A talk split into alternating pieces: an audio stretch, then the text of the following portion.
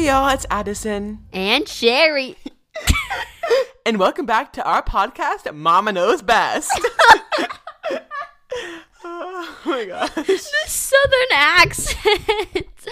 Okay, anyway, guys, welcome back to Teenage Fever. Wait, okay, wait, let me do that again. hey guys, welcome back to Teenage Fever. Today we are not happy. back. Today we are not bubbly. No, Today we are not saying Mama knows uh-uh. best because she doesn't. Today, uh, Seriously, oh, uh, we've let it out, kitty girl. we Explain. don't like when we were texting about this week's episode. Me and Eddie had the exact same vision, like as if we were telepathically connected. We have both had like the most stressful and like I don't. I've had the most stressful week, and yeah, Eddie. What What about you? Yeah, we just communicated on a telepathic. Did you hear me? T E L E P A T H I C C level this week. Yeah. We, I texted her. I was like, okay, like I, these are things I need to talk about this week, and she's like, oh my god, I've been feeling the exact same forking way. Yeah. So we thought we I'm could not really. kidding. I was like, Yeah, and I feel like a we lot both of need a feeling this way. rant. Yeah, we just need a rant. So yeah, we're going to rant this episode. Rant, rant, rant. Disclaimer: If you don't want to hear us complain for 12 minutes straight, please click off, because we will be doing that.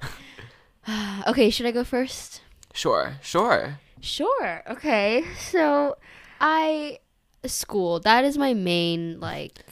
I- right school. now. yeah, just just just school. So this tomorrow actually, I am so excited. I have a math midterm, and my middle school never did like finals or final tests or like accumulative tests for the entire unit, right? So it's been very stressful, and I feel like this one, since it's been my first one, like I don't really know how to study, and I don't really know what I should be doing every day, even like a month in advance to prep for it, you know? So this one I was mm-hmm. kind of cramming. Like over the weekend, I was like cramming in all my notes. I was studying off the textbook, like, and I'm still doing that like right now. Like I'm trying to basically relearn the entire unit because I feel like I haven't really learned and like paid attention and applied concepts the entire time we were actually learning it.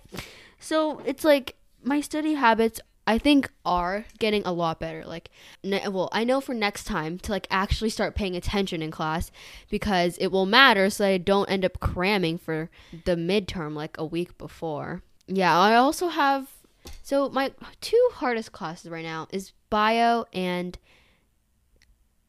geometry. Forgot the name. for a second. so, so yeah, I also have a test for bio this week, which super excited about. but I've been studying about. I mean, I've been studying for those two tests like all week and all weekend. So yeah, that has been my main stress. So I actually have a very similar issue, except on my end, I have not been studying, and that's the issue. Yeah. Yeah. I just I realized at this point I think all my work habits are finally catching up to me. You know, the times when I was on my phone instead of studying, the times that I wasn't in class, exactly. and it's just getting to a point where it's really overwhelming. yeah. But I just feel like I'm trying my best, and like even though I was on my phone during school, like it was because the class was just so boring. and so I, I get that it's my job to be accountable for that kind Yeah, of stuff. But it's like, at what point does it become the teacher's fault that their class is so boring that I can't even stay attentive or attentive for like an hour? yeah. And I just, I really, I, I really wish that the teachers were just on my side a bit more. I feel like it's always, oh, a battle for them to be able to give us more homework. It's always them trying to give us more oh, work, Oh, yeah. assign harder tests. And it's like, why can't we just both be on the same side? Because in the end, our knowledge and our learning at the end of the quarter reflects their teaching. Yeah. Their whole, like the whole measurement of their job is based on our learning. And that actually leads into something I want to talk about today, which is pop quizzes. So in my middle school, we, they were not allowed to give pop quizzes. Teachers were not allowed to give pop quizzes. It was just like a universal rule in the middle school. But in the upper school, the school that I'm entering in now, that I'm in ninth grade, that is not a rule anymore. So obviously, it's something very hard for me because not only is it new to me, they're also pop quizzes which are hard in the first place. But I just I feel like this concept is so outdated. It's literally from like the 1800s. I think it's so stupid. Why is it still being in use? And I'll tell you why. First of all, a pop quiz is a assessment of our knowledge with no studying, no like prior preparation for the test, no knowledge of the test Yeah. even happening. So it's literally just the knowledge that we have learned from a teacher talking. And second, it's timed. I don't understand why a pop quiz is forking timed. Um, so I just I, I feel like if the knowledge that we have been given from a teacher, that's all that we have, and we do poorly on a test or a quiz, a pop quiz, it's not because we didn't work hard enough, it's because the teacher didn't teach it well enough. Because that's a literal like 100% accurate reflection of the knowledge that we know. So if we don't know it, it means that you didn't teach it to us because we weren't supposed to study. We weren't supposed to be preparing this in advance. We literally were not supposed to be doing anything in, in advance. But you're still going to grade us poorly because we didn't know something that we were s- supposed Yeah. to know. I feel like if anything, the teacher should be getting a grade based on the pop quizzes. it's like take the average of the pop quiz, give it to the teacher, and then that's what they know to work on. And I think that that's a super great idea. You know, like they can evaluate us based on what we know, and then they can use that knowledge to know what to teach. That seems like such a good idea. But for some reason, that hasn't entered into anyone's mind. so yeah, that's my rant about pop pop Oh, jeez. Second rant, uh, English class. English working class. E N G L I S H class.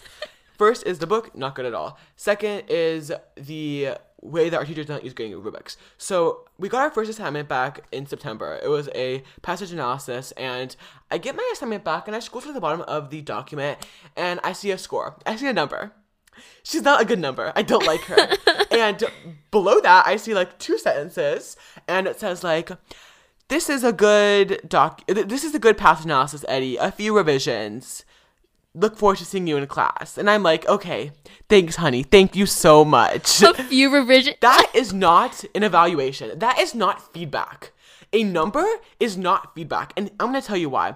We're supposed to be evaluating ourselves on writing and we're supposed to be seeing it as a pro- like as a process, you know, like steps taken in one, one direction.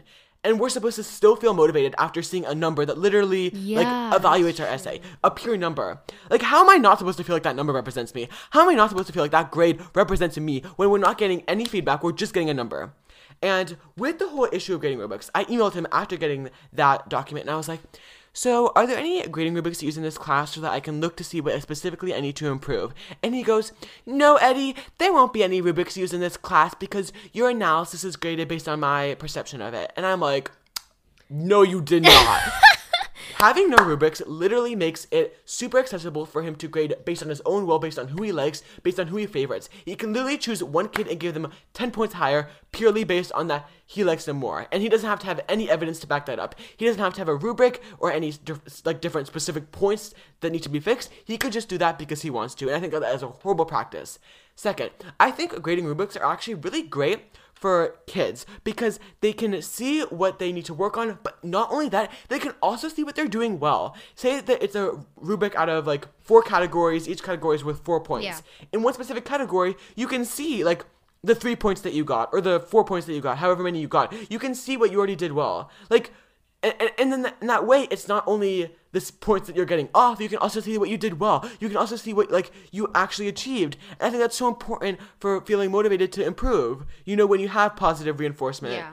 Um, and in general, I just think it's, it makes it easier for him to grade. It's a level playing field. He doesn't have to judge it based on what he thinks is good. He can literally just fill out a rubric, fill out a checklist to see like exactly the points that the person hit. Okay, sorry, that was a really long rant. That's my school rant. That was good. Um, all done. no, good. Sorry. Got it out.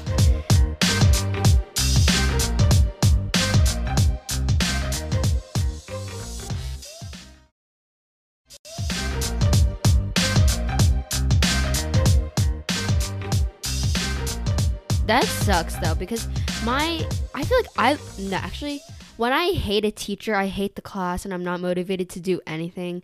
Like I'm not motivated to learn or study or do the extra work. I feel like it's super important to have like a good teacher, like you know, like a good teacher that you actually like and who is eager and passionate about teaching because it really reflects on the students and it makes me more motivated to try harder in the class and especially when like the teacher gives positive affirmations or positive feedback to me as well as you know constructive and helpful feedback like, it really makes me more motivated mentally to keep going in the class if that makes sense I completely agree. Like the other day, my math teacher was giving me some really nice feedback. She was like, "Oh, like your work is super thorough. Like I can easily tell where you're going." Yeah. And it just motivated me to want to work even harder. And I know that it's important to get negative feedback. I totally understand yeah, like ways to improve. But I, I just feel like wh- in a way that makes you feel like that is all that you are is just like a bad grade. I feel like instead of motivating me to work harder, it actually motivates me to not even try anymore because I try my best to improve and I feel like I'm making like taking the direction he's giving me and going as far as I can, but then I get the assignment back and a whole other category is Yeah. lackluster because I didn't have a rubric to see what I need to improve on. Um, yeah, okay, going back to my accountability of my studying habits, I think I'm getting Yeah. a lot better because Can't relate. like like you said, I think it's no, but I think like I have to be the one holding myself accountable. Like no one else can tell me like what to do or what not to do in order to get the grades that I want or like the scores that I want.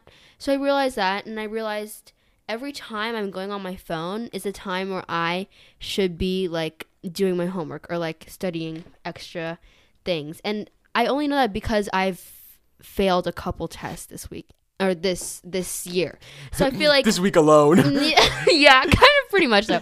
Um, but I feel like failing was my biggest like eye opener because now I realize I do not want to get that score again. You know, Yeah. like now I have to tell myself, okay, I'm never gonna get that score again. What can I do to not get that score? So I, whenever I open my phone, I'm like, I literally say out loud, Naya, no, you cannot do this, and then I just go back to I should make that my lock screen. Yo. Naya, no, you can't do this. like no, like, open your phone. Like Naya doesn't want you to look at your phone. Or like that thing where Siri will like say it to you when you open it like like don't go on your phone. so yeah, I think I'm really proud of myself because this week I have. Uh, I don't want to say that I'm not been on my phone, but I think I've Yeah, done a way better job of like progress, managing Love myself her. and controlling myself. development. That's so good. So you should yeah. celebrate it. You should t- maybe go like to Starbucks or something, get a pink drink, Yeah. a sea green maybe. yeah, yeah. This weekend I'm so excited because everything will be Yeah. over with. I mean, until next week, but okay. Well, that rant. I mean, that wraps up our rant sessions about school. School's stressful.